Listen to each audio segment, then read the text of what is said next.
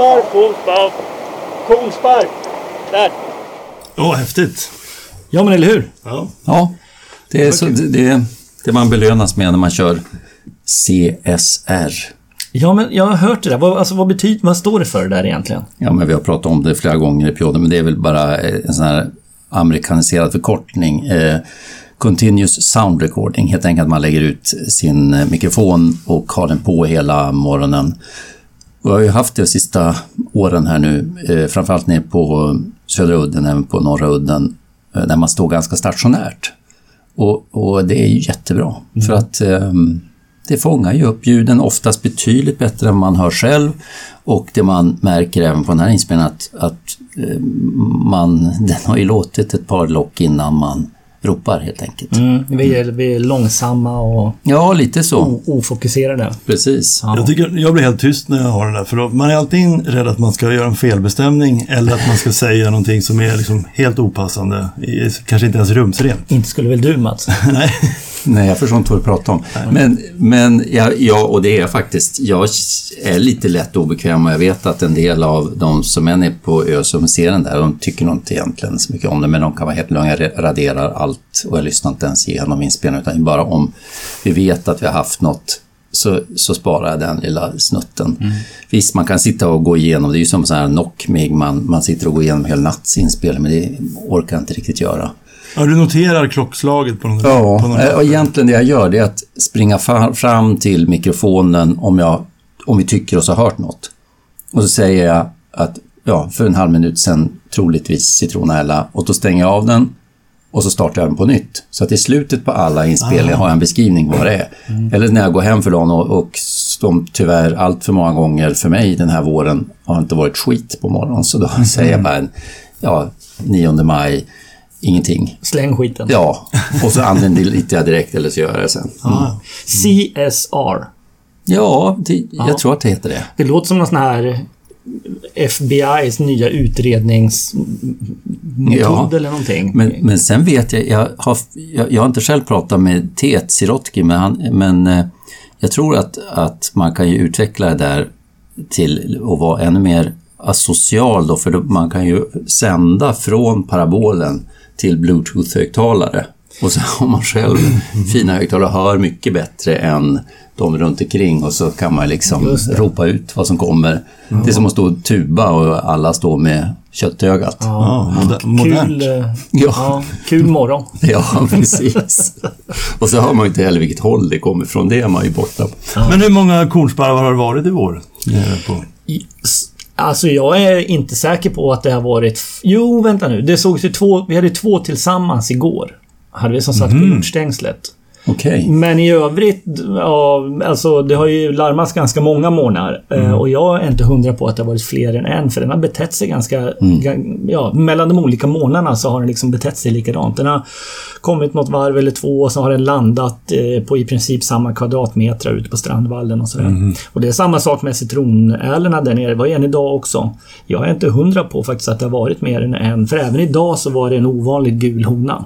Mm. Men, det, men, samtidigt är det ju svårt det där för att eh, när man eh, Citronelle beter sig oftast väldigt likartat nere på södra udden och man vet ju tidigare Absolut. år att det mm. har varit eh, nästan nya varje dag. Samma sak på norra udden, beter sig ungefär på samma sätt. Jag håller, så, helt, jag håller ja. helt med. Men det som får mig att... Jag tror också liksom att, att basbudet är ju ändå att det är en ny individ. Mm. Mellan olika dagar. Men i det, just i år så har det, under alla dagar som det har sett citronnäla så har det varit en hona som har varit lite gulare än genomsnittet. Ja, okay. Uh, och vid några utav, uh, vid flera utav dagarna så har den landat och gått omkring vid spängerna öster om stationen där vi har ängsnäten. Mm. Så att den har liksom ja, det är lite för bra för att det ska vara olika fåglar. Men det här med kornspar, alltså sitter, många sitter och sjunger på södra Öland? Ja, så här. Jag hade inte någon siffra på det förrän nu under morgonen. Då Björn Andersson berättade att det nog var i alla fall fem runt Ösby. Oj! oj. Eh, ja, inte fem sjungande tror jag, men fem individer om jag förstod det rätt. Runt Ösby gräsgårdområdet. Mm -hmm. Otroligt. Vilken och, återkolonisering. Och hur är det i Skåne, Halland då? För det var ju också en liten spridning. I Halland med? Det vet inte jag. Ja, men Halland hade ju några fynd förra året, eller? Alltså i samband med den här äh, inflödet okay. som kom. Ja, ja jag, jag, jag, kan inte det. Jag vet inte alls. Det var, det var som var kul. Eh, Mattias Ullman stod ju en morgon där när vi hade kornsparv och få höra hur faktiskt rejält ovanligare den är på höstarna i, i, på um, nabben. Mm. Ja, just det. Precis. Mm. Ja. Det, det, är ju vad jag förstår inte ens årlig. Nej. Nej. Och han sa det är nästan, nästan större chans att ha den på våren där. Alltså. Mm. mm. mm. Ja. Men i övrigt då? Det var en ganska kall, en ganska kall vår. Ganska sen vår. Mm. Lite småblåsig. Är det rättvist sammanfattat? Ungefär va? Ganska blåsig. Eller april.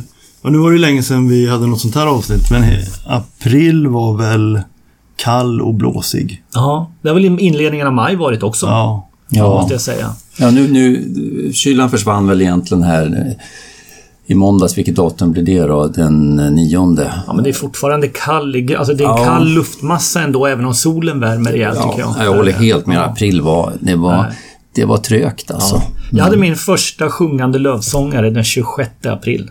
Mm. Ja, jag, jag, minns inte när jag hade en sån sen första mm. obs tidigare. Det enda jag har haft i år som har varit tidigt, det var vi fångade en härmsångare den 2 maj. Oj. Mm. Ja, jag, jag kollade upp det där. Det är faktiskt den tidigaste märkta i stationens historia. Mm. Det var bara en dryg handfull individer som var märkta innan den 10 maj. Mm. Var det. Men du har ju varit ganska, du har ju kört hårt, många, alltså kört många månader liksom strax innan jobbet, några timmar. Ja. Du, har, fått, du har ju haft en bra kontinuitet och koll mm. på Ja, sjöarna var väl ganska ordinära i Ottenby va? Med... Ja, det var de nog. Det var inga, det var inga toppdagar. Alltså, jag ordinära tror... jag skulle säga. De var inte nästan än sämre än vanligt oh, alltså. Ja, det var, så här, det var, ju, det var ju flera dagar över 2000 men det var mm. nog ingen över 3000 om jag minns rätt. Nej, och, och var det någon du var ju mer, betydligt mer dagar på plats Magnus, men var det någon av de här över 2000 dagarna när de gick i den här fina korridoren Eh, precis bakom Västrevet. Ja, nej, ingen, ingen dag när majoriteten gick där. Så det, det är nog en ganska... Det har varit höga, höga andelar som inte har kunnat liksom amerikanasäkras, om man mm. säger så. Men ni hade eh, tur, vi prickade ju storspovarna. Ja. Det fick till och med jag vara med på. Jävlar, det var faktiskt... Eh, det var ju vårens dag, ja. tycker jag. Ja, för mig utan tvekan vårens höjdpunkt ja. hittills. Ja. Definitivt. Jag såg dem... Eh, hur många vi, blev det då? Ja, men vi... Fram, hur var det nu? Fram till 10 räknade vi 6690 va? Till mm. klockan 10 på förmiddagen. Men sen så vet jag att stationen fortsatte att räkna de flockarna de såg under dagen. Och jag såg någon summa de hade rapporterat på... Jag tror att det var något på 7400. Mm. Så totalt under hela dagen då Ja, det, det var den siffran. Nytt de, svenskt rekord alltså. Ja, det, mm. det är åtminstone det högsta som är inlagt på Artportalen. Ja. Är det. Och de, det, det häftiga med dem är ju, eller häftiga, men det är ju kanske inte alla vet att de här sticker väl till Ryssland, de här. De majoriteten av de här. De håller ju en väldigt ostlig kurs. De kommer ju nästan och går ost nordost va? Ja. Var, var det någon utav er, eller var det Linus Hed som skickade mig den här artikeln med några följningar? Med jag skickade. Var, var det mm. du som skickade ja. den? Ja, och den visade ju att eh, det var ju, de flesta försvann ju alltså från Karelen och österut. Alltså ja. norra delarna av europeiska Ryssland. Precis. Så, så är det. Det var, det var faktiskt väldigt kul att se dem där hur eh, ja, hur, hur, in, kanske inte så förvånande, men att, att de sticker från Vadehavet och eh, kör ganska rakt på. Mm. Och, och, var på många passerar givetvis södra Öland, en del går söder om därom, men går då rakt österut och, och mm. kommer upp i, i, i, europeiska Ryssland så att mm. säga. Men en hade, följde man ju ganska ordentligt långt öster om Ural. Oj. till de här West, eh, West Siberian Plains kallas det. Jag tror vi har pratat om det tidigare när det gäller både myrsbo och småsbo. Det, det område, om ni tittar, om, det är faktiskt ganska häftigt om alla går in i Google Maps och så tittar man söder om, ja det egentligen blir öster om Ural, söder om ett stort område, ganska långt söder om Jamalhalvön. Ja. Eh, det är ju lågland och när man zoomar in på det, alltså långt söder om Ishavskusten, så är det ju bara våtmarker. Alltså smågölar, mm, myrmarker och så ser man ju nu också hur fullständigt, alltså enorma arealer är fullständigt nu exploaterat med olja och gasledningar ah. eh, och, och, och stationer. Ja, det, eh, det, precis. Men var går utbredningsgränsen för orientalis? Ja, men det är precis där. Det, det är väl där någonstans. Ja, och det jag tycker är lite jag intressant. Så att, eh, att en del eh, flyttar in i orientalis häckningsområde. Lite spännande. Det skulle vara kul med blodprov på dem. Ja, men faktiskt. Ja. Ja. Men samma dag hade de väl 2000 vid Roxen, var det inte så? Ja, och det var, Mm. det var många ställen i södra Sverige som hade eh, alltså hundratals. Mm. Och det var flera ställen som hade över tusen också. Var det. Så det, det måste ha varit en, en Ja. helt enastående spovdag överlag så att säga. Mm. Eh, jaha, och Matti, du har ju varit uppe på... Eh, du har haft många, många månader på Hornsudden va? Ja, jag tog en semestervecka här i, från 30 april och en vecka framåt. Då körde jag Hornsudde på morgnarna. Och sen, men det var ganska kärvt väder, men det var... Det är ju då som tärnorna går till. Åh, åh, Ja, men, ja, men jag vet. Jag är, fan, jag är, jag är svag för... Tärnor. Ja, hjärta. ja, jag är svag för tärnsträck. Och där, det kommer så inåt helvete fint där uppe. Och alltså, de här silvertärneflockarna, det är ju en hel del fisktärnor också, men det blir ju påtagligt när silvertärnorna kommer, att den volymen. Det var väl någon dag, var Janne Hägg och Björn Karlsson räknade lite mer noggrant och någon dag hade vi väl 3600. Men det är, det är, det är obsarna också som gör mycket. Det är skit. Ja, jag tycker som silvertärna är en sån grafisk fågel. Hela auran kring silvertärna, hur den flyttar och, och nej, jag tycker det är... Så att vi hade...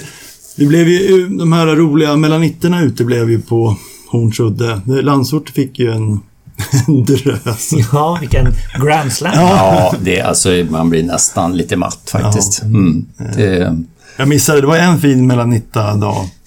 De hade, jag vet inte hur mycket de hade, men... ja, men det var, väl, det var väl väldigt bra va? Ja, men det var nytt, var det inte över 4000 svärtor? Ja, det var ett halvt det var tusen. nytt Ja, just det. på svärta Så. Ja, va? jag tror det. Så. Ja. Det var fyra och ett halvt tusen eller något Ja. sånt. Men det som, och en sak som varit lite exceptionell tycker jag under april, eh, det har ju varit alla stjärtänder. Det har inte Ah, varit jo. ovanligt mycket stjärtänder. För, alltså fina vårsiffror både från Ottenby och Hornsudde. Jag håller med. Jag vet inte, jag har inte kollat hur det har varit nere i Skåne och Blekinge och sådär, men det, det är lite udda att det är som ett år så går det till stjärtänder. Ja, men jag upplever samma sak nere på södra udden. Eh, det har varit mycket stjärtänder. Och apropå, apropå grafiska Ja. upplevelser, de är ju också otroligt snygga. Sen hade jag en fin, det var ju innan, när var det? Det var 22 april. Det, ja, det var ju då, det låg ju på frisk nordost där. Den här tiden som man tänker ska bli väldigt kul för, för melanitter, både var än man är på, eller på södra Öland också. Men det låg ju på nordost i två veckor nästan va? Kallt och nordost. Men så var det en dag, det gick ner lite. Då åkte Fredrik Olin och jag upp till norra, vi började vid Horn men det var lugnt. Så åkte vi upp till norra udden. Och eh, vid åtta tiden, vi stod och man står uppe vid parkeringen och spanar söderut in mot viken och hoppas på att det ska gå. Det gick lite tättingar, ganska mycket boberg, fink och trast den dagen. Men sen upptäckte vi att det började komma som silltrutar i samma bana. Och det var verkligen sträckande. De kom från sydost, ungefär som man har gått in i Bödabukten och genat över land. In i Grankullaviken. Ja, och så södra Grankullavik och så stadigt mot nordväst. Så vi började räkna. Och för plötsligt var det en flock på fem. Alltså i form, alltså kom i en riktig streckformation. Jag har inte sett en sån flock på våren tidigare. Israel-obsa nästan. Ja, det var inga V-formationer. Men det var ändå... Eh, vi räknade upp 39 totalt och alla gick nästan i precis samma bana. Eh, och det var för mig, jag tycker ändå vi står... Eh, har stått ganska många år nu i april och kollat streck. Jag var- har inte Nej. sett något Men vad var, det för, vad var det för vind? Det var nordost. Ja, men det kan vara så att, för jag har ju jobbar ju delvis med ett siltrutsprojekt nu, eh, så att jag har tittat väldigt mycket på de eh, följningar man gjort på, på satellitsändare som BirdLife har satt på, framförallt eh, Ulrik som, Lötberg som har jobbat mycket med det där. Och, och tittar man på dem så är det ju en klassisk flyttväg på våren för silltrutarna som, eh, ja de övervintrar ju väldigt mycket i, eh, Victoria, i Victoriasjön, Östafrika, men många spenderar också vintern, hela vintern bara i alltså Medelhavet, norra Egypten, eh, kring Alexandria, Kairo, där är Nildeltat. Och så sen så när de sticker norrut då följer östra medelhavskusten, korsar Turkiet, korsar Svarta havet, går upp i Ukraina antingen via, via Krim eller via Donaudeltat, passerar östra Europa då, kommer ut ofta i nordöstra Polen, typ Kaliningrad, Litauen där någonstans. Och, och där alltså, följde några som har spenderat natten då i nor- alltså södra Östersjökusten, kanske ja, eh, någon liten hamn i, i, södra- i norra Polen. De sticker ju tidigt på morgonen och så sen de flesta passerar i Gotland. Eh, inte Öland på de följningar jag har gjort på silltrutar som har märkts, allt från Stockholm till, till um, Gräsö eller um, norra, eller alltså um, södra Norrland, Norrlandskusten. De, de eh, går ju mycket, betydligt oftare över Gotland än över Öland. Och man ser att de passerar Gotland kring, ja, på eftermiddagen, eh, där vi, kring 2-3 tiden, oftast på ganska hög höjd. Alltså de går ut där någonstans, eh, jag har sett flera som korsar norra Gotland, kommer på 300-400 meters höjd. Och det är ganska högt om man tänker efter. Eh, Alltså hur hög är Långe Jan? Ja, Ja, det blir, det blir åtta Långian eller något sånt. Ja, men du fattar, det är rätt Ja, ordentlig höjd alltså. Masigt. Och så sen singlar de ju in direkt på de här som har eh, då märks på Fjäderholmarna i Stockholm. Så kommer de in och så lagom till kvällen så står de på Häckningsön eh, på, på, i Stockholm. Det är ganska coolt att se det där. Och jag tänkte om det är nordost, att, att, att strecket Ja, har, har ja. tryckts lite mot Ölandssidan och så ser de ju, för på den höjden ser de ju hela öarna givetvis. Om de flyger på, och så kan de ju bara ta, eh, har de någon litet eh, landsikt i alla fall. Det är lite kul det där. Och, och det var ju det var en av de märkta som också gick precis eh, som du sa va? Precis, Ja, exakt, exakt den linje du, du eh, Det beskriver. var några dagar innan, men det var nordost mm. med. Ja, precis.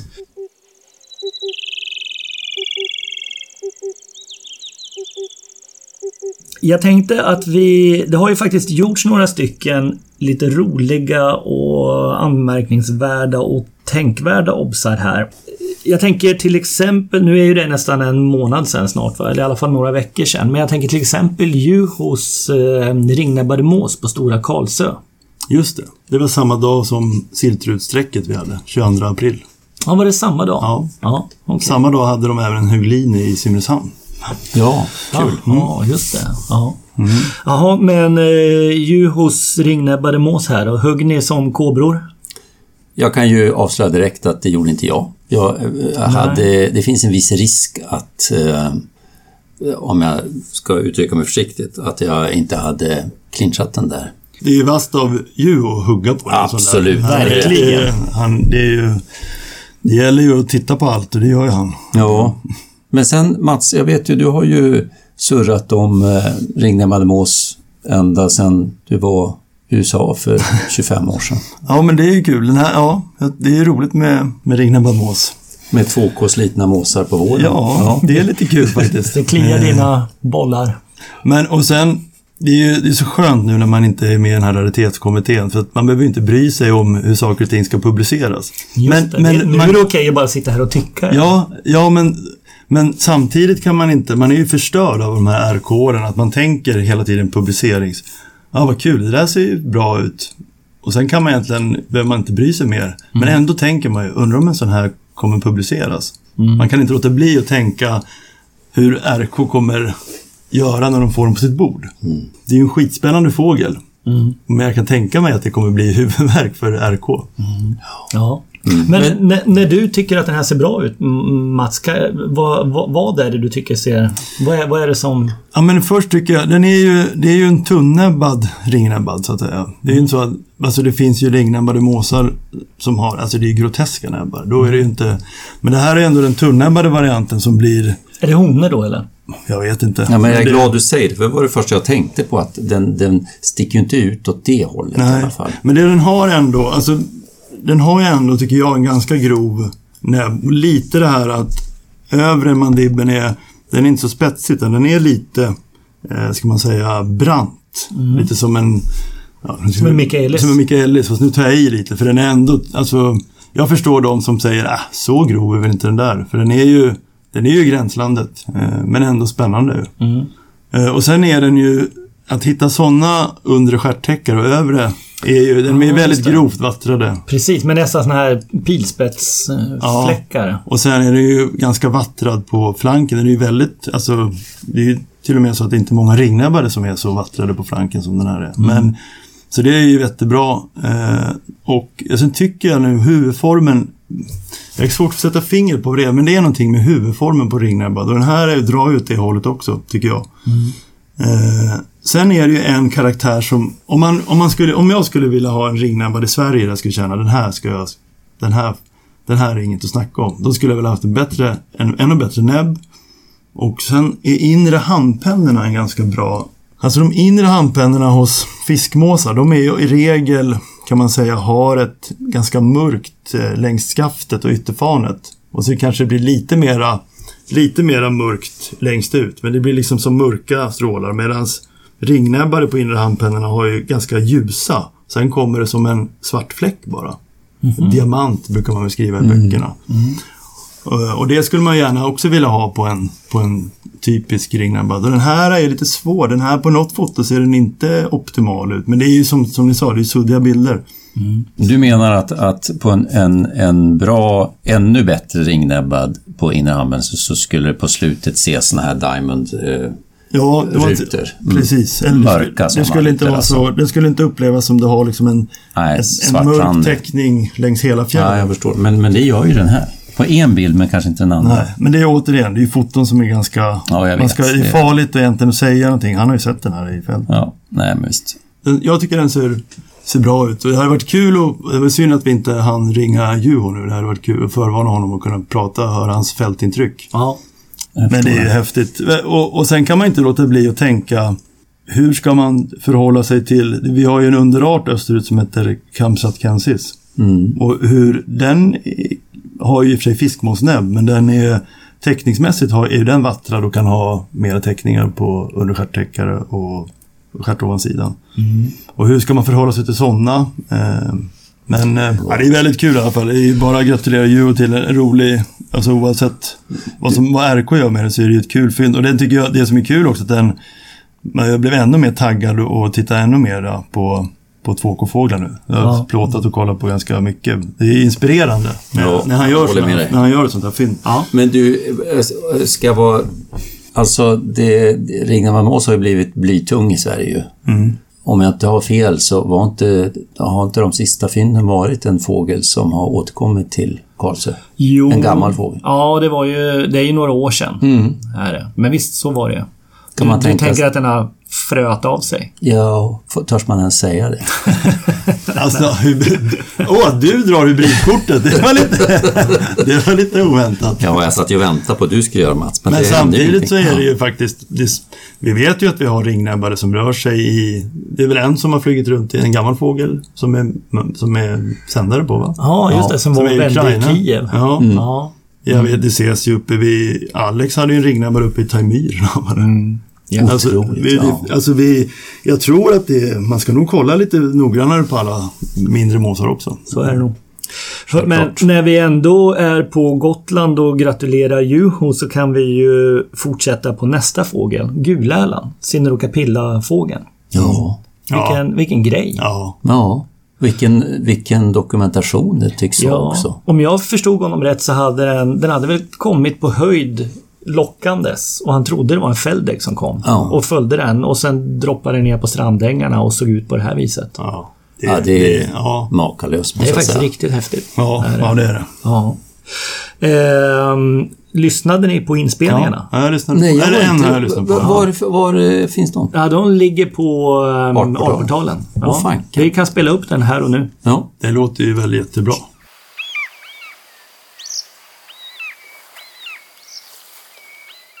Ja, men fy fan vad häftigt. Ja, ja, ja Det är ja. helt otroligt. Ja. Ja, det är ju... Ja, jag förstår verkligen. Att, eh, och och det, det låter ju faktiskt som en, eh, som en Feldek. Ja. Inte Ja. som en citron, utan det låter som... Ja, lite mjukare rullande. Ja, vad, vad kul. Jag lyssnade precis på Feldek-inspelning vi fick för ett par år sedan, eh, Magnus. Det är ju Mm.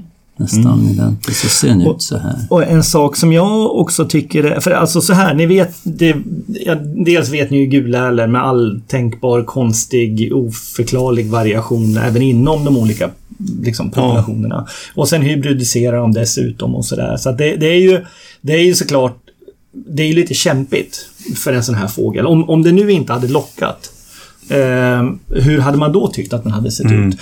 Men det är något som jag ändå tycker stärker den här Eh, dels pratade jag med Per, jag mejlade lite med Per Ahlström som, som, liksom, som tycker det här ser jättebra ut också. Han påtalade eh, vikten av den här liksom, distinkt avgränsade vita strupen. Mm. Ner, gentemot det gula bröstet då. Men en annan, en annan grej som jag tycker är slående på den här jämfört med många Thunberger som man ser, det är att den är, den är verkligen, den är så jävla ljus i örontäckarna. Ja, mm. precis. Den är, den, är, den är riktigt ljus i örontäckarna. Det, det, är liksom, det är ingen nyansskillnad nästan Nej. mellan örontäckare och gässa. Och det, det är ju också riktigt bra mm. på det här. Mm. Okay. Eller för, för just Sinner och Capilla. Vi kanske ska säga var, var Sinner och Capilla, eh, vilken utbredning normalt har? Ja, det är väl södra Italien va? Och Sicilien. Är det bara södra? Är det inte Italien, typ? Ja, ja, ja, ja men Italien ja, kan man säga. Jo, men du har nog rätt faktiskt. För jag tror att den letar sig nog upp mot ja, eh, Slovenien det. till och med. Och jag tror att den slår över lite grann på på eh, Balkan där också. Ja, men det, jag mm. tror att det är lite luddigt i kanterna va? Både mm. mot Frankrike och mot Balkan Precis. är det lite övergångsformer i kanterna. Exakt. Så det, men det är nog som du säger, den går nog ända upp till mot norra Italien. Och sen finns den på Korsika Nej, det finns på Sardinien men inte på Korsika tror jag. Mm -hmm. Också. Mm -hmm. Ja. Har, har, ni haft, har ni sett Sinner och Capilla någon gång? Nej, Nej, inte jag. Nej, inte jag heller. Och jag tror... Eh, jag frågade Per om han, eh, om han skulle känna sig trygg på en sån här fågel om man inte hade spelat in locket ja, han, han, tycker att den här fågeln ser perfekt ut. Men ändå så var det ju uppenbart att man, man vill ju gärna, för att kunna publicera den, så man vill ju gärna ha locket. Men publicerar vi nu Feldex så, kan man, så tycker jag att den här är, måste man ju publicera. Ja, det tycker mm. jag också. Och jag, inte minst tycker jag, jag stärks av de här ljusa örontäckarna. Mm. Ja. ja, kul. Visst. Hur eh, är det med fynd då, i Norden tidigare? Finns det något fynd? Nej, jag känner inte till. Jag vet att det finns på brittiska öarna. Mm. Men jag känner, jag känner inte till nordiska fynd. Men jag har andra sidan inte letat efter det heller. Mm. Nej, inte jag heller. Det är lite, lite svårt. Det här är mm. vårens clue. Ja, ja precis. Lite så. Det här är ytterligare ett sånt här exempel på... Eh, har inte jag pratat, kanske inte här i podden, men jag pratade med er förut att jag, jag har ju min lilla teori att det är ganska få medelhavsarter som kommer till oss från sydost eller sydväst. Jag tror att många kommer rakt söderifrån. Mm. Italien. Jag tror till exempel att det är, jag tror, tittar vi 30 år framåt i tiden så tror jag att vi kommer att ha fler Moltoni-sångare än vad vi har rossångare i landet. Mm, det, det, är min, mm. min spaning. Och jag tror, eh, jag, jag baserar det här på att eh, det, det, är ganska vanligt mönster att arter som bara förekommer i sydost och, och i sydväst, de är rätt ovanliga hos oss. Medan de här liksom, Italienarterna eh, är mer regelbundna och, och jag har också tänkt på att de här eh, Eh, jag tror att det kan vara en av orsakerna till att vi, har mer Balkan, eller mer berg än Balkansångare hos oss. Eh, mm. Rakt söderut ligger, ligger bergsångarna, inte, inte mm. Balkansångarna. Och, och tittar man fördelning till exempel på medelhavsstenskvätter så mm. vi får båda formerna och lite... Och det, och det är därför det är lite svårt med rödstrupesångare. Ja, men det, det, tror jag också. Ja. Det, är för, att många utav våra kommer ifrån Italien. Det är ja. kantilans, mm. kantilans kantilans som mm. är lite lurigare. Mm. Här ser vi gärna att, någon, att lyssnare inte drar sig för att eh, säga emot dig Magnus om de vill. Via Facebook, kanske via Facebook-sidan? Eller? Precis. Ja, det får man jättegärna göra. Det får man gärna göra. Men det var, jag har aldrig hört den teorin Magnus. Har du inte? Jag, jag snackade om det med jo. Björn Andersson ute på Udden senast idag. Jo, jag, ja, men jag var inte med där. Nej. Du och jag Ulrika pratade om det här en gång. Ah, okay. ja. Det låter som det var 20 år sedan då. det kan det vara. Jaha, eh, då ska vi se. Men du, hörni, vi fortsätter på Gula eller Därför att i Jokkmokk eh, har det också hettat till lite de senaste dagarna va?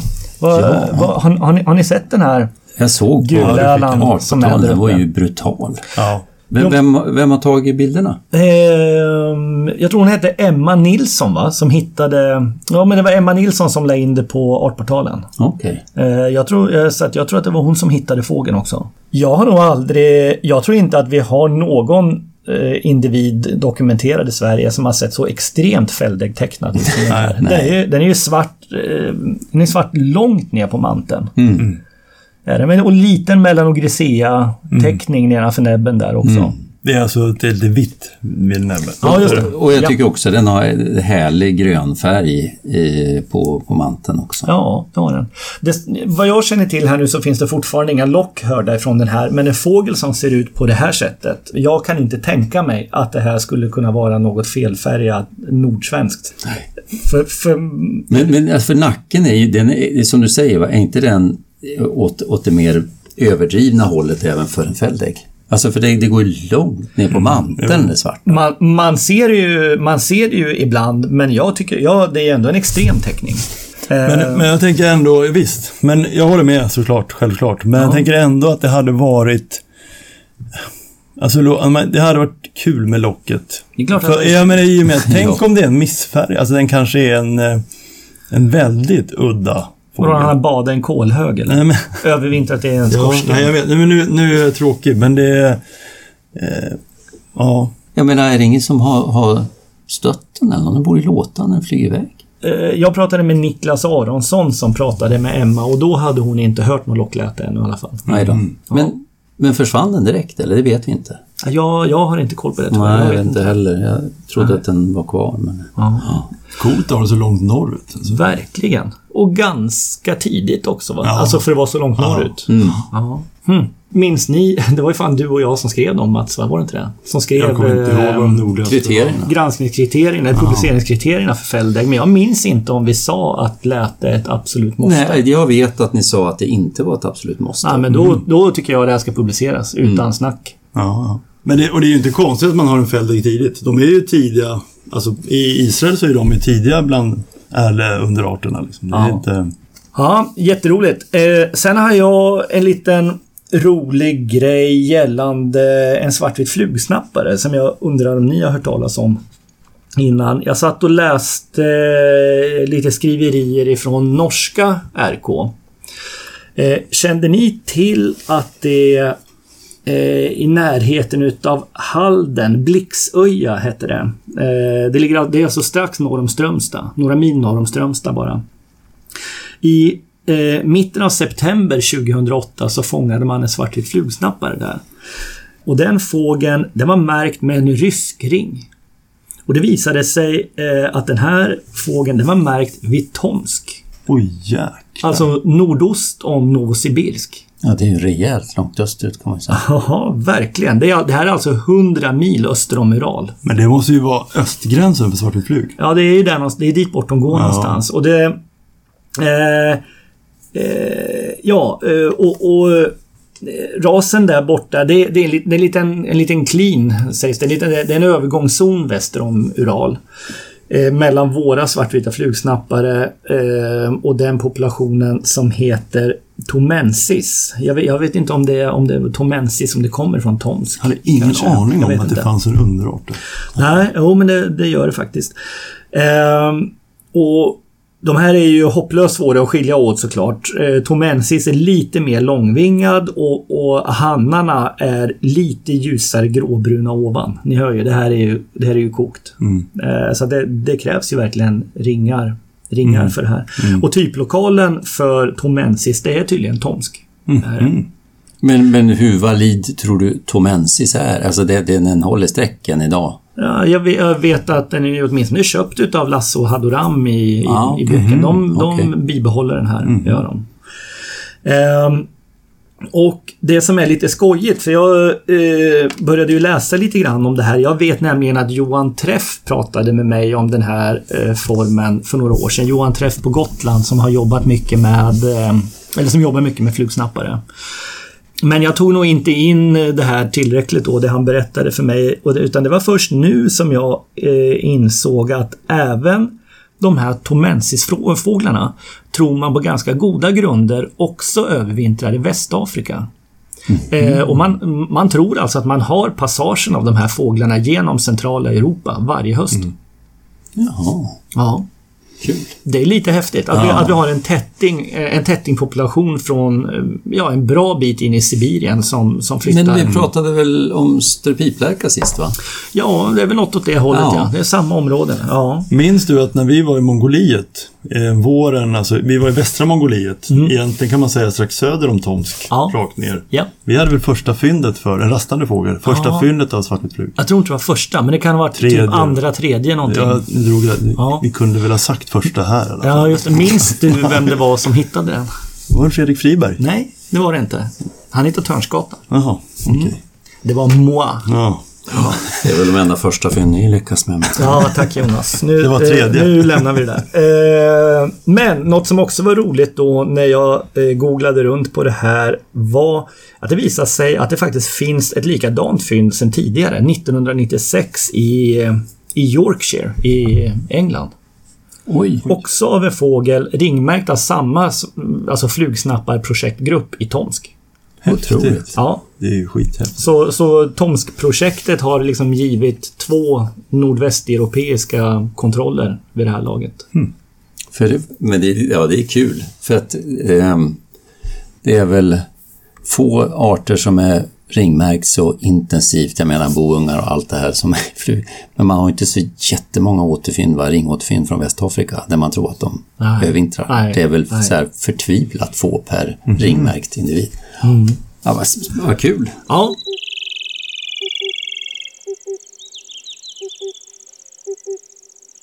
Eh, hörni, vi kan väl nästan inte spela in ett avsnitt nu utan att nämna att vi har fått eh, ett nytt bidrag till bokhyllan. Ja. Eh, Den tredje utgåvan utav Fågelguiden. Precis. Har ni hunnit bläddra någonting i den? Eh, ska jag vara ärlig så jag köpte den också. Eh, den, den, den är förvånansvärt billig tycker jag. Ja, men det är den verkligen. Det tycker jag också. Jag kommer inte ihåg vad det var, men inte var det mycket i alla fall för Nej, en men det, är, det är under 300. Ja. Så jag köpte den och så, och så tog jag tummen och drog igenom och, och eh, såg några nya, men, men det, är- det är inte nytt allting. Eh, Men du, kanske har läst den noggrannare? Nej, eh, ja, nej jag ska, eller så här. Jag har inte läst den noggrannare. Det har jag absolut inte gjort. Däremot eh, så har jag ju bläddrat eh, bland bilderna och njutit lite grann. Mm. Till att börja med så måste jag liksom det här bestående intrycket efter att, efter att ha bläddrat igenom det. Man tar ju inte fram den så jätteofta. Det är när det behövs då och då. Men när man sätter sig och faktiskt anstränger sig och tittar på bilderna. Vilken fantastisk produktion det här är. Oh, Jag använder den ofta. I appen, Ja, på ja. appen. Jag, säljer, Ja, jag, jag, jag har bara appen. Det, och det är samma här jag använder den. Ja, jag har också appen. Men, men jag har boken med mig här i fysiskt, Mm. i fysiskt format. Och jag måste säga att konstverken kommer ju till sin rätta eh, i högre grad i boken än i appen ändå. Mm, faktiskt. Gör den. Jag, är, jag är inte beredd på att göra någon, någon heltäckande recension och så här, men jag skulle ändå vilja eh, skicka med en stor eloge till hela teamet eh, för den här boken. Och jag, de här, det är en del, nya, en del nya planscher som jag tycker är riktigt roliga att titta på. Har ni sett bland annat att eh, eh, Stilla havsblom har fått ett eget eh, fullödigt kapitel i boken? Eh, Stilla havsblom är faktiskt den enda som jag har tittat på. Jag fick, jag fick se den snabbt. Hasse hade med sig den där när jag träffade honom förra veckan. Jag, jag, jag har inte tittat på den, men jag... jag det- lustigt nog så tittade jag bara häromkvällen på mina streckbilder från Monterey på Stilla havsblom. Och jag slås över att de har ju fångat gissskillnaden, eller alltså proportioner och framförallt kroppshållningsskillnaden mellan storlom och Stilla havsblom riktigt fint här. Det är nästan ännu mer uttalat än på bilden. Mm, ja. Men det är, ju- det är ju läckert eh, ju. ja, roligt tycker jag att den Men, har fått men det som vi, eget... det vi pratade om var att den här, det svarta halsbandet som fortsätter upp eh, är ju lite, inte helt det syns ju på flyktbilden, men på den simmande fågeln Nej, så har, de, har han faktiskt missat det. Det syns, syns lite sämre där. Ja, Ja. faktiskt. Ja. Men flyktbilden är ju är bra, ja. är perfekt. Och också det här eh, flyktbilden med, med nästan lite nedåtlutade huvudet och, och, och näbben som inte... Ja, som strä- strävar lite. Strävar lite neråt snarare. Man får nästan eh, eh, att, att, att kroppen blir böjd lite som i en båge ner så här. Ja. Alltså det finns ju många andra nya fina planscher i den också. Vi har ju till exempel tjädrarna. Eh, fiskljuset tyckte jag var jättefin. Eh, en eh, helt ny eh, eh, plansch på eh, kärrhökarna också. På blåhök, eh, ängshök och stepphök. Med, eh, med åtskilliga nytillskott där. Den är ju blå... Stäpphök ängshök här är ju mycket mer välbehandlad än man var, än var i tidigare upplagan. Det är ganska många arter som har fått en ny eh, sån här vignettmålning. Och de är ju ändå, de är ju härliga tycker jag. När, ni vet de här, eh, varje art Ja, sätts in i sin livsmiljö Ja, ja, på jag, ett men jag såg bara ängshök här. Det, och, och, och, och, det, och blåhök och brunhök har ju det. Ja, ja. Fantastiskt. Ja. Nej, Jag, jag gillar de där, jag gillar de här vignettplanscherna. Det, det, det bidrar, på något sätt så, så sätter det, det sätter fågeln i ett sammanhang på något sätt som, som eh, ja, jag, jag, jag tror att det är viktigare än vad man tror på något sätt i en, i en guide på det här sättet. Och det, de vignettmålningarna, de är uppdaterade för, för rätt många olika arter. De. Ja, jag ser det. Men du, det måste, ju, det måste ju vara utan konkurrens världens bästa fälthandbok det här. Ja, vilken skulle kunna... Nej, det är ju ingen som Vilka kommer skulle nära. kunna tävla? Eh, sen är jag glad också att eh, rödstjärtarna har uppdaterats. Nu finns ju även eh, Phoenicurides eh, rödstjärt med höstdräkt. Alltså, den var inte med tidigare. Nej, det var det, och det var väl en av anledningarna till att, ni vet ju under alla år så har det larmats Simmerufus rödstjärtar. Jag, jag, jag tror att det beror på helt enkelt att, att Simmerufus häckar ju VP och har ju därför funnits med i boken. Mm. Phoenicurides häckar inte i VP och har därför ramlat Ah, utanför. Men nu har man väl insett att Phoenicurides står för en stor del utav, eller ja, står för alla de här eh, senhöstfynden och den, den har ju sin plats såklart i, i boken. Det var en fin plansch, tycker jag. verkligen. Var det. Och så blir jag ju också lycklig såklart över att eh, de eh, har tagit med juvenil dvärgsarpsparv. De kanske lyssnar på Piotr. Ah, Ah, Härligt. Där Ja. ser man. Jajamän. Just det. Kul. Men jag menar att den är jättefin, eh, planschen, men juvenila kan ju nästan vara ännu fluffigare och, och se Alltså förstår du, den här ser ut att vara så, så strukturerad och fin eh, fjäderdräkt, juvenil. De kan ju vara, eh, se, eh, vara ännu svårare och, och, hur ska jag uttrycka mig, ännu mer lös i konturerna. Jo, men det är ju inte, det är inte boungar vi vill ha med. Nej. Men du, men- bra. Och de är även med i juvenil sällsparv då? Ja. Bra. Mm, var jättebra. Ja, ja, det, det är ju ofta, det är ofta så här de ser ut när de dyker upp i, i Västeuropa. Jättekul. Eh, sen, eh, jag vet Ehm, Dan frågade för några veckor sedan här om han eh, tyckte att vi hade ehm, fått nog av eh, sidantalet och att den är för tung, boken. Att den, för den, den väger ju lite grann nu. Men jag, jag tycker att det är synd att, att låta en sån sak begränsa innehållet. Håller helt Jag med. tycker att man ska fortsätta att låta den växa efter behov. Och det finns några saker som jag, som jag faktiskt saknar fortfarande i boken. Eh, till utgåva 4 blir det väl då.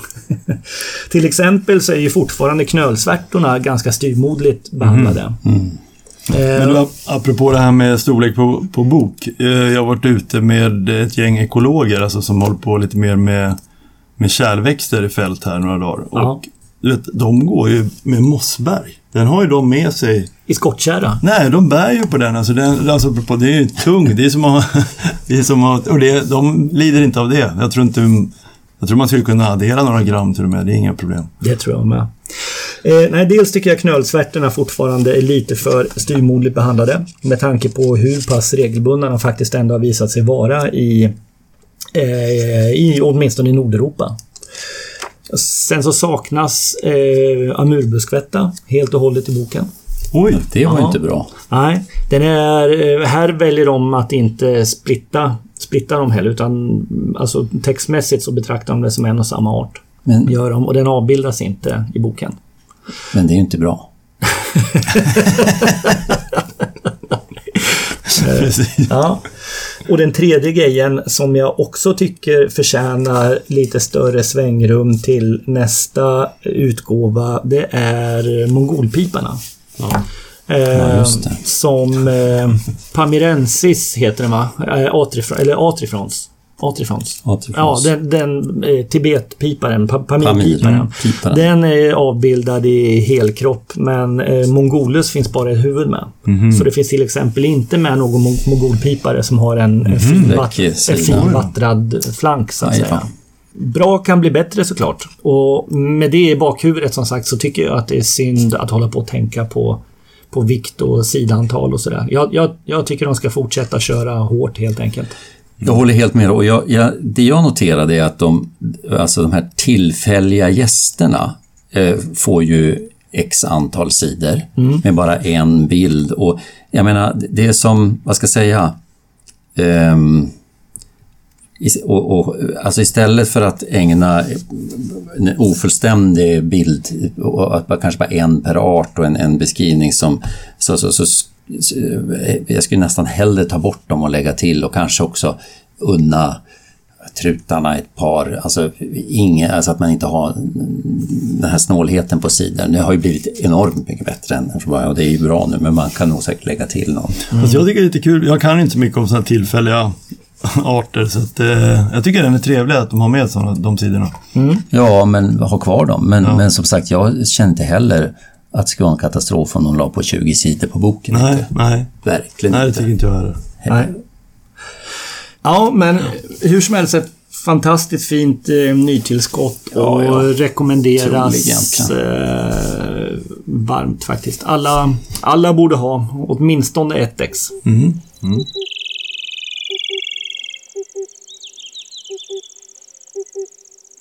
Jag läste en liten kul artikel mm. i eh, senaste numret av British Birds om stepphök mm. och dess eh, förändrade uppträdande och status här i Västeuropa ja, sista tiotals åren. Mm. Jag som uppfattar den som en fransk författare var Michel Antoine Reglade med eh, medförfattare där. Och de har egentligen sammanställt det vi har sett och det vi vet och lite grann från litteraturen och egna observationer. Och kanske inte några stora konstigheter. Mm. Men det var lite kul, jag ska försöka, det är inte helt lätt för mig att, att sammanfatta, men det var några saker som jag fastnade för där som var lite roliga. Får, får jag säga en sak bara? Mm. Du säger att en av författarna heter Mike Henry. Ja.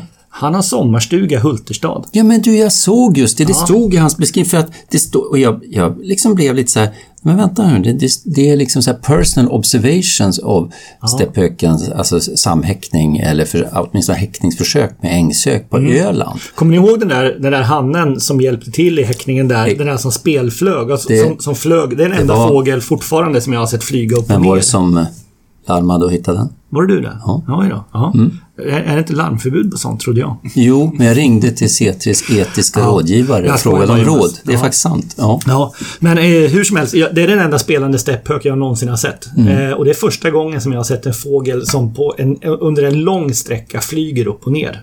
Ja, det var så jädra ja, läckert faktiskt. Otroligt häftigt ja. var det. Och då, en av de tillfällena, en av de dagarna när jag satt där, då kom ju han Mike.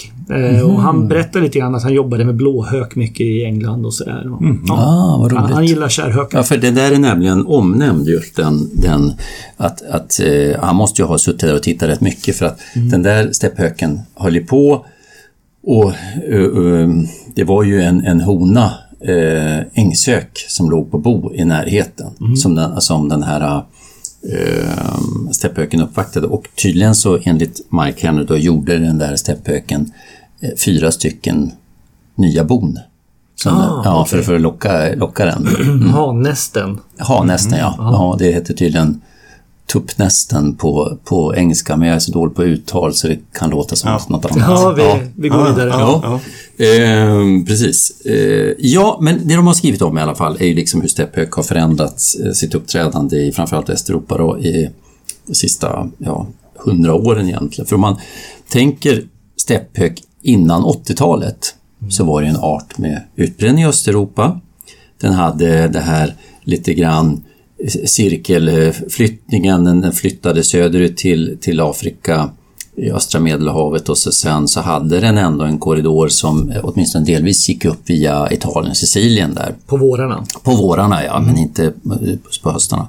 Sen så har, är den ju samtidigt innan 80-talet känd för att ha sådana här eh, uppträdande även långt norr och västerut. Den kom i invasionsår. Mm. 33 var något år, den häckade ju och då, då är oftast de där åren häckar ju också framgångsrikt. I, långt från kärnområdena. Och, och vi har väl lyckade häckningar i Sverige tidigare vad jag vet. Alltså ja, 33 minns jag inte, men 52 52 vet jag. var det andra. Så 33 och 52 nämner de mm. som sådana där erratic eh, years. Eh, det som har hänt då sedan 80-talet och framförallt efter, alltså nu under 2000-talet, är ju att vi ser allt mer stepphökar i västra Europa. Vi vet också att ehm, det, det, man har ju satsat lite sämre på ehm, de fåtalet, stepp, faktiskt fortfarande fåtalet rena stepphögsäckningar som hittas i nordvästeuropa och sett att de har ju fått en, en sydvästlig flyttrutt. Många övervintrar till och med man ser också allt fler övervintrande steppökar inom Europas gränser. Mm. Eh, annars om man tittar på övervintringsområden i Afrika har man sett att, att för, alltså, såg man ganska tidigt att, att stepphök eh, troligen minskade rätt kraftigt i Östafrika. Eh, I Västafrika har man inte riktigt tillförlitliga observationer men att generellt har den nog minskat och den har ju eh, definitivt minskat i östra Europa och kärnområdena längre österut i, i Centralasien.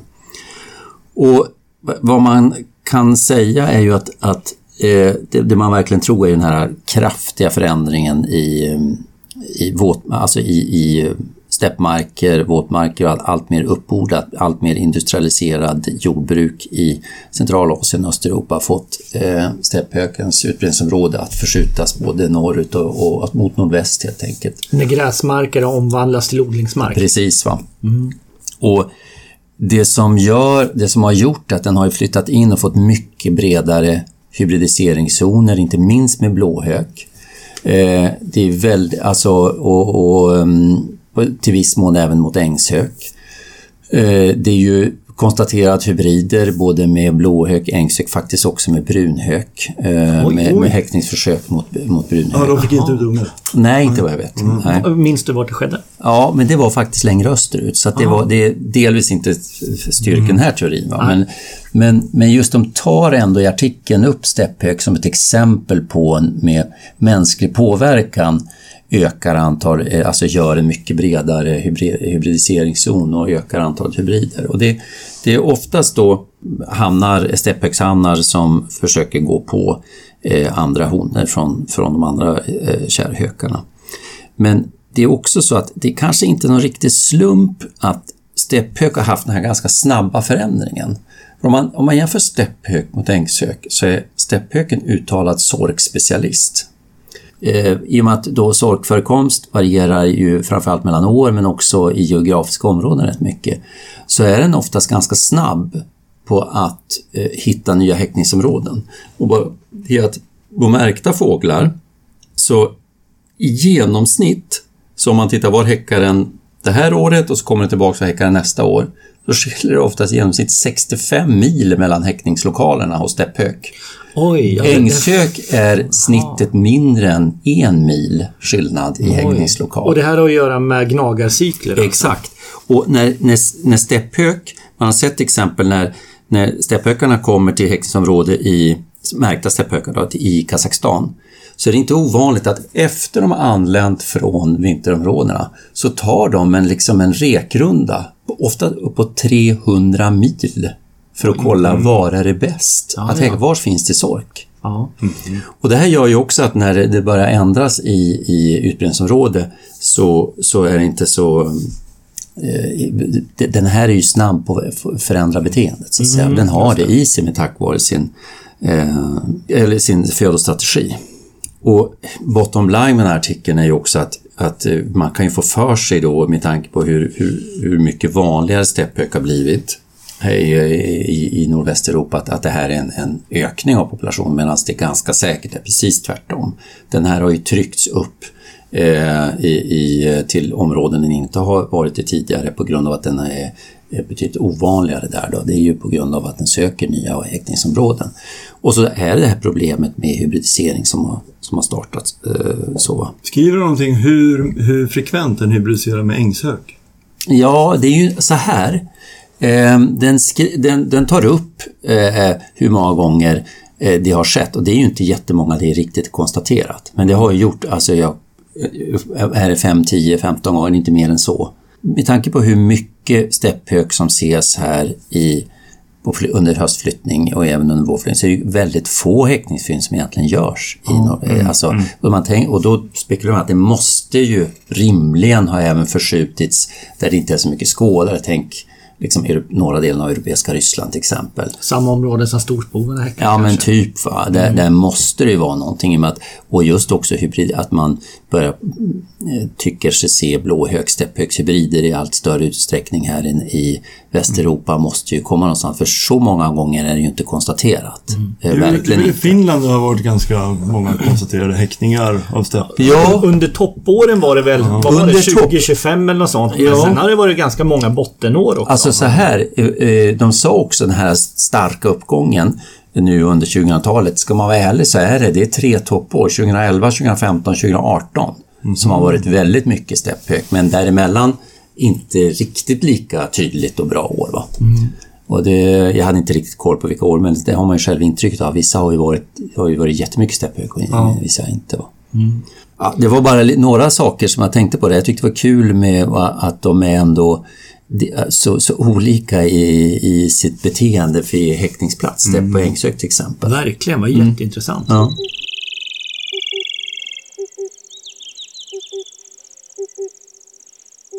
Eh, hörni, jag har också en grej från senaste British Birds. Eh, du kanske såg det Jonas också att det fanns en liten artikel ifrån eh, brittiska RK gällande behandlingen utav deras orientpiplärka. ja, precis. Mm. Det är lite ovant namn va? Orientpiplärka. Ja. Det har inte satt sig riktigt. Jag var tvungen att tänka efter när du sa det. Ja. Ja, precis. Ja, men jag tror de flesta svenska skådare känner det här kanske som Paddy Per- Pippet. Ja, precis. Ja, och, och många har säkert sett det nere i Indien eller Sydostasien eller något Ja. sånt. Och det här rörde ju ett fynd som gjordes i oktober 2019. Cornwall. Längst ner i sydväst. ja, just det. Där hittades det en, en, en stor piplärka som blev lite uppmärksammad framförallt på grund av en av, den avvek locklätesmässigt. Den lät inte som en stor pip utan den sa tjupp.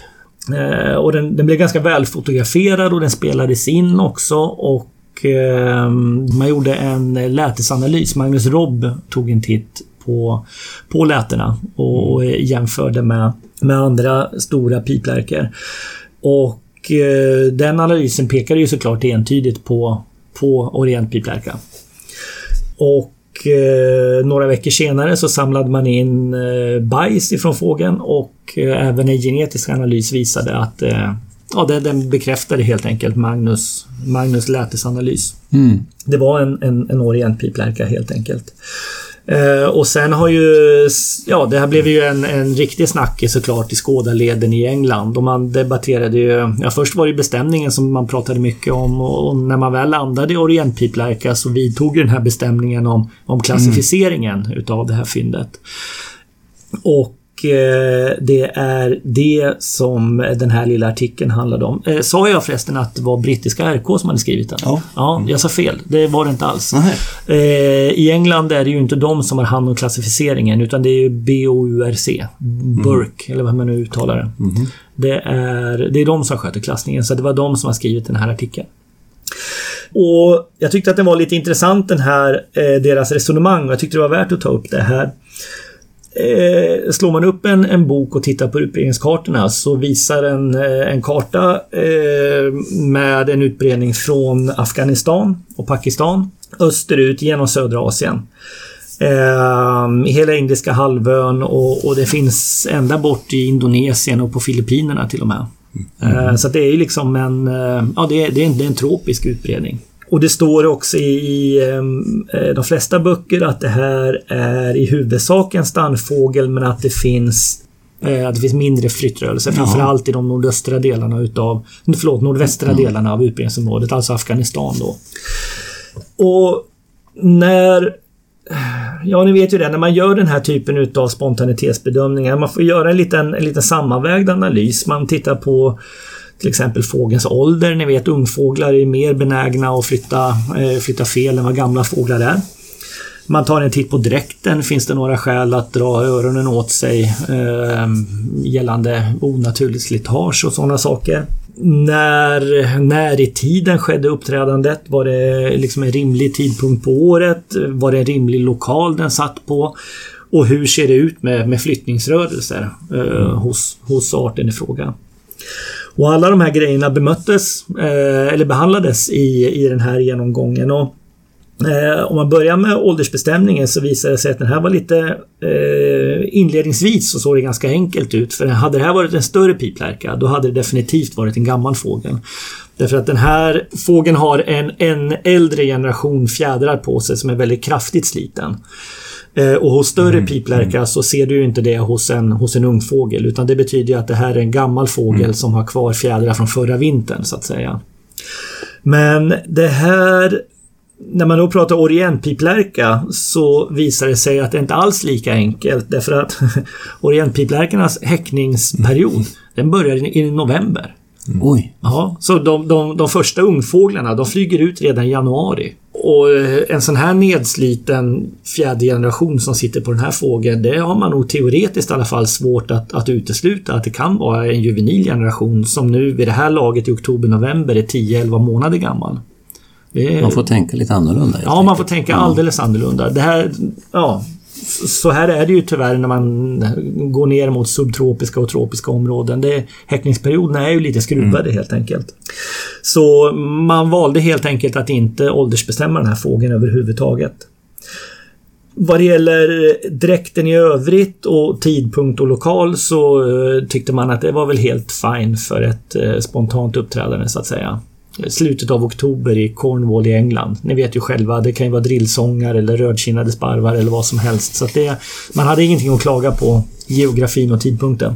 Jag är så färgad av de obsar man har haft i Indien och Thailand och den här. För de flyger ju, de flyger ju nästan aldrig längre än 50 meter när man stöter dem. Och Nej. flyger aldrig upp högt. Det känns som en fågel som aldrig skulle flytta en meter i onödan. Ja. Men när du säger att eh, de från Afghanistan och Pakistan flyttar så... Ja, men vi kommer dit så Mats. Ja. Eh, för då återstod ju då analysen av flyttrörelserna. Fram till hit har man egentligen ingenting att, klaga på kan man säga. Men eh, som jag sa, det här anges ju då överlag vara en stannfågel men begränsade flyttrörelser nämns i litteraturen och det gäller framförallt den här populationen då som ska finnas eh, uppe i nordöstra Afghanistan. Eh, och det är också den populationen som ligger närmast Europa. Mm. Och enligt studier som genomfördes i det här området i slutet av 1800-talet så försvinner piplärkorna i det här området under vintern och de återvänder igen i april. Och det finns också flera insamlade fåglar ifrån den här eran kring 1900. Några individer, någon individ i Tring och flera individer låg tydligen i museet i Chicago i USA. Men det visade sig när, när man grävde i det här nu då i samband med det brittiska fyndet, då visade det sig att alla de här insamlade individerna, det var felbestämda fältpiplärkor. Mm. Alltihopa. Och plockar man bort de här felbestämda fåglarna ur ekvationen, då finns det faktiskt inget stöd överhuvudtaget för att orientpiplärkor förekommer i Afghanistan.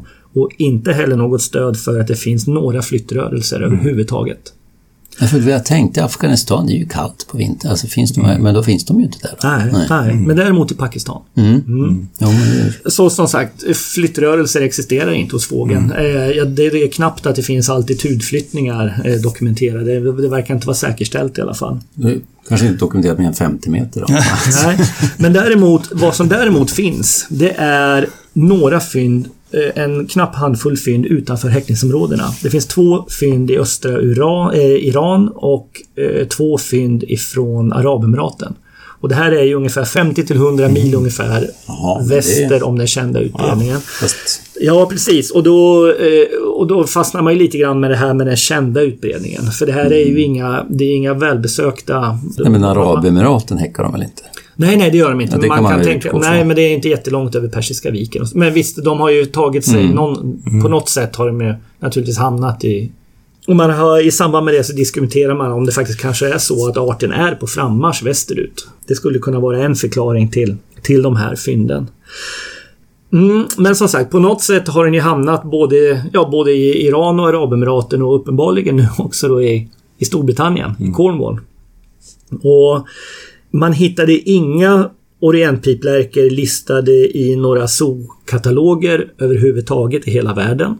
Och handeln med vilda fåglar som ni vet, den har ju minskat ganska ordentligt under de sista 30 åren. Men man hittade, man, man, slängde in en liten passus här då i resonemanget att från Holland och Belgien så finns det ju till exempel sibiriska stiglitzer, det finns eh, maskstenknäckar, mellanspettar, western bluebird och eremitskogstrastar och annat. Så att egentligen så kan man säga att Ja, i, i praktiken kan man ju säga att vad som helst skulle kunna finnas mm. i burarna. Såklart. Det, det, kan man ju inte komma eh, ifrån. Men, men det finns inget som antyder att just orientpiplärkor har förts in i Europa någon gång. Mer troligt håller man då att fågeln faktiskt skulle kunna vara omedvetet slussad till Europa. Alltså kanske via ett fartyg till exempel. Mm. Eller andra fraktande farkoster. Det finns dokumenterade fall där fåglar har förirrat sig in på, eh, på flygplatser i last, lastutrymmen på flygplan. Mm. Till exempel spetsstjärtade duvor som man vet har åkt från New York till London. Oh, fan. Mm. Jajamän. Eh, Majnastarar som har flugit från Singapore till London. Mm. Eh, och gråsparvar från USA till Australien nämner man också. Mm. Ja, och, och, man nämner också det här att orientpiplärkor är ju väldigt vanliga på öppna gräsplaner, eh, till exempel flygplatser mm. i södra Asien. Och ja, i resonemanget håller det ju inte för helt omöjligt att det här kanske, kanske är det här det mest sannolika förklaringen liksom, till uppträdandet. Mm. Eh, och det här slutade med att man placerade fyndet i kategori D. Eh, och där kommer man att behålla den tills ja, eventuella nya mm. rön framkommer. Mm. Jag kommer en till, då, då får man väl fundera. Ja, då får man väl göra en ny analys. Ja. Mm. Mm. ja, men jag tyckte det var lite det var kul resonemang. Ja, alltså, verkligen.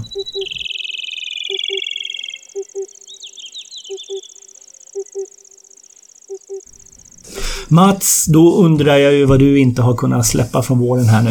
Från våren? Det är faktiskt från hösten. Nej, då går vi vidare till Jonas. jag, har grubblat, jag har grubblat på det hela vintern. Och inte kunnat, det är verkligen inte kunnat släppa. Sömnlös? Ja, nästan. Ja. Nej, men det var i höstas så var jag på... Vi var ja, vi tillsammans var ju några gånger på västkusten och, och eh, jag var själv några gånger och fick se ganska mycket sträckande toppskarv. Som jag, det var kul. Mm. Och eh, jag slogs av att jag alltid alltid såg dem eh, i artrena flockar eller ensamma. Aldrig i flockar med storskarv. Mm. Eh, och det här liksom har ju lite grann då, kanske man undrar varför det kan vara intressant. Men nu har det varit några fynd i Blekinge av toppskarv. Och då är lite frågan, liksom, ja, nu har ju, hur ska man spana efter toppskarv? Och många kanske tittar i storskarvsflockarna. Mm. Men frågan är om det är där man ska titta. Man kanske ska titta på ensamma fåglar i Östersjön. Ah, ja, ja. ja och, då, men, och då har jag kollat på foton, jag har hittat faktiskt foton med blandflockar. Alltså nu pratar vi sträckande flockar. Att de står på skär och flyger, det, där kan de ju stå ihop, det är en sak. Eh, och till slut var jag tvungen att eh, mejla Micke Nord som sitter mycket och ser väldigt mycket sträckande toppskarv på mm. Gubbanäsan. Mm. Så jag frågade honom vad hans uppfattning är. Eh, hur ofta ser du toppskarv i storskarvsflockar? Och så fick jag svar från honom och han skrev ordagrant ytterst sällan, men det förekommer. Mm. Ja, ja. Så, så det, är, det är singelskarvar man ska spana då? Om, ja, i alla, i alla fall. Ja, man ska såklart kolla flockar också. Men det verkar vara faktiskt att de inte flyttar, liksom blandar sig på strecket. Mm. Det stämmer ganska väl med våra obsar från de sista höstarna här nu. Ja. Det, är också, det är ju singelskarvar som har kommit. Ja, mm. ja vad kul. Mm. Jonas? Jo, eh, egentligen så, så rör det sig bara om, om det som jag sett på nätet här eh, sista dagarna och bland annat så följer jag den här Alaska Rare Bird Alert eh, som jag tycker är lite kul. Och då var det bland annat eh, en skådare som jag förstår det, eh, som har varit ute på Gamble. Det ligger ju mitt i Beringsund, väldigt isolerat. Vi har pratat om det eh, tidigare. Och, som, som då hade mm, sett, en, sett sädesceller där. Mm. Och då var det så kul för han kommenterades då, för, för det var ju en sån här Lugens svartryggad sädesärla. Och då kommenterades det av en av, för det, det, det som är kul med, med St. Louis det finns ju en befolkning där av, av ursprungsamerikaner. Jag tror att det är inupiaker som, som bor där ute. Mm. Och de har ju rätt fascinerande språk. Eh, man har, pratar, låter rätt eh, speciellt. Och, så, och jag, försöker, jag ska försöka säga vad den här eh, personen heter då som kommenterade just den här nyheten. För det verkar vara en, en som bor på Gamble, eller i Gamble. Eh, han heter Akeluk Ankatekakanwan Han kommenterar att, eh, ja men vadå sälla, de har funnits här i 20 år. Eh, och, och, vi har både den svartryggade och den ljusryggade, alltså ocularis. Och, och, ja, och så står en annan kommentar från en annan gamla, ja, men ibland har de av en interbreed, de här två. Och, och det var så kul för att they even have a name in our language called Angalakaktak from how they fly in shape of a seal hook being thrown. det var så otroligt charmigt att man går in och kommenterar en, en rarris och, och, och till och med att de kan inte brida, men sen att den kallas för Angalaktaktak. Jag ser fram emot eh, ditt utrop nere, på, eh, nere vid vindskyddet här nu om ett par veckor Jonas. Ja, precis. Ja, ni vet ju vad, apropå inuppjacken, ni vet vad vite marislom heter på deras språk? Jag vågar inte ens gissa. Tolik. Aha. Det låter nästan som det kan vara ah. onomatopoetiskt va? Ja, faktiskt. Tolik. Ja. Mm. Eh, ja, det är lite kul. Mm. Eh, och apropå en annan, eh, för jag har flera saker jag inte kunnat släppa här, men dels såg ni, det blev ganska snabbt en meme där också, att, att um, han um, tappar namnet, han som är så, jo, Garrett Wynn, han som gör så fantastiska videoproduktioner åt uh, Cornell Lab of Ornithology. Ja, han har ja. gjort om Skedsnäpper, de här grymma filmerna om Vietnam Paris-Lom ja. och bland annat. Han la in på eBird härom, uh, häromdagen. Han befinner sig on the ice edge north from Barrow. Mm. Så hade han lagt in en, en observation. Dels han har ju en rätt hyfsad dag med, med praliner. Det sträckte bra den dagen. Gissa dagssumman på prakttider? 45 000. Ja, 200 000. Ja. Oh, och så sen så hade han också sett en gulgumpad skogssångare Feeding on a whale carcass. Nej, det var så jävla roligt. Ja. Ja. ja, vad härligt. Ja, eh, sen, sen um, har du tre grejer? Ja, kan inte få säga det. det en, en sak till. Får man ha så många? Nej, jo, men jag, jag, jag en, en sak till. Ni vet att jag pratar och jag känner mig personligt engagerad i de här uh, Mouse och Rat Eradication Project. Det var ju väldigt många svenska fågelskådare som åkte på den här uh, flock to Marion, att eh, havsfågelskådarresa till Marion Islands söder om Sydafrika. Och det var ju också lite grann för att, lite kampanj för att försöka eh, eradikera eh, gnagare från den ön. Och jag tror att jag har nämnt det här stora projektet. Sydgeorgien har jag nämnt vet jag, där det lyckades med råtteradikeringen och det var extremt goda effekter på, få, på häckande både havsfåglar och även sydgeorgisk piplärka och sådär. Nu försökte man ju här sist med, med Goff Island eh, som ligger liksom mitt ute i Atlanten. Eh, om du åker väst-sydväst från Sydafrika och hamnar mitt mellan det och mm. Sydamerika, då har du Goff. En av de mest otillgängliga och svåraste att nå öarna som finns. Väldigt svår att landa en båt på. Så här, va? Och mm. grannön Inaccessible Island säger sig själv att den är svår att nå. Mm. Men där har man ju då gjort ett jätteprojekt försöka eradikera möss. För det är möss som finns där och de äter ju sjöfågel eller havsfågelungar eh, alive så att säga. Även då Tristan albatross som är, är väldigt eh, hotad. Ungarna där och man gjorde ju en gigantisk satsning med mm. helikoptrar och, och nu såg man då i december, eh, för det är ju personer där fortfarande som har övervintrat och eh, lägger ut musfällor och tyvärr, mössen är tillbaka. Mm. Och det är ju jättetråkigt. Um, och man trodde ju först att det bara var en mus i stort sett, vad som man planerade att lägga ut fler fällor. Sen såg man att det kom på fler ställen och nu har man redan sett tecken på att de är, det är nya generationer och att de vandrar upp också till de här toppängarna där Tristan albatrosserna finns har man redan hittat möss nu. Så det är lite deprimerande. Eh, samtidigt så, vet, så var det liksom helt klart att man, man planerar någon slags fortsättning på detta. Och, och så är det bara kul, för att vara lite positivt i allt det här väldigt negativa, så är det att bara det att man fick bort det den här lilla perioden. Om man tittar på häckningsframgång, då finns det en, en valfågel där bland annat som man sista åren inte haft sett en enda lyckad häckning eh, på, den, på den koloni man hade koll på. Och nu så var det eh, den här säsongen plötsligt 80 får ut ungar. Mm. Så att det är ju liksom gigantisk effekt när man väl lyckas med det där. Och det, och det, det är liksom också det här med eh, öar och eh, vad ska jag säga, och, och, visste ni att, att så mycket som eh, 75 av alla eh, fåglar och, och kräldjur och, och däggdjursutrotning som har, har, har skett det har, i modern tid, det är ju på öar. Och att, att ehm, det av 86 procent av orsaken, det är ju invasive species. Så det är så himla egentligen effektiv åtgärd att gå på det här. Va? Så jag hoppas verkligen att de lyckas i framtiden. Ja, verkligen. Verkligen. Ja, ha- ja, det blir svårt att resa mig upp från det här deppiga... Ja, men försök. Ja, ja. jag får göra det. Du nämnde mm, höga streck, eh, strecksiffror Ja. på Practader. Jag har också en hög strecksiffra från Nordamerika som jag inte har kunnat släppa. Eh, både du och jag har ju stått ute på Point Pinos, eh, Monterey. Mm. Härlig lokal. Fin, Mycket, fin sträcklokal. mycket fin. Eh, Det ligger alltså eh, några timmar söder om eh, San Francisco på amerikanska Stilla havskusten. Ja, inte så många timmar. Nej, rätt. två kanske? Ja, något sånt. precis. Ja. Det här var ett imponerande sträckrekord från den 2 maj. Det passerade smalnäbbade simsnäppor under Mm. några eftermiddagstimmar. De räknade eh, från 16.15 till 18.45. Vad blir det två och en halv timme va? Ja. Räknar jag rätt? ja. Två och en halv timme. Ja. Gissa hur många smalnäbbade simsnäppor det passerar? Har ingen aning. Nej, jag... Nej, men 364 000 Ja. smalnäbbade simsnäppor.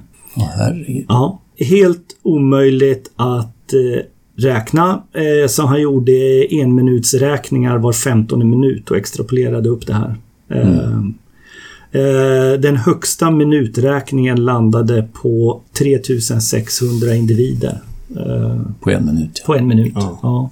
Så ja, totalt sett eh, 364 000.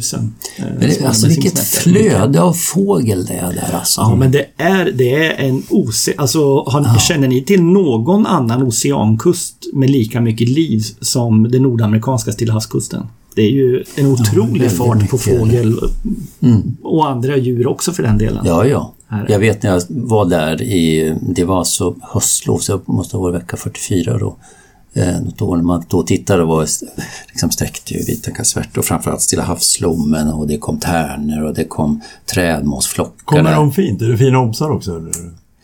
Ja, helt okej. Det är en del på långt håll också. För du ser ganska långt ut i en bukt och även rakt ut i havet. Jag såg ju en svartfotad albatross och sådär. Och knölvalar Men- Ja, var precis det jag skulle säga. Var när man, man följer en, en, en tärnflock lite längre ut och så plötsligt bara hoppar en, en breach eller en sån här knölval ut i bukten. Det är Ja, det helt sjukt alltså. Ja. ja, det är ett läckert område. Hörni, nu ska vi ut och skåda tror jag. Ja, Ja. Tack så mycket. tack.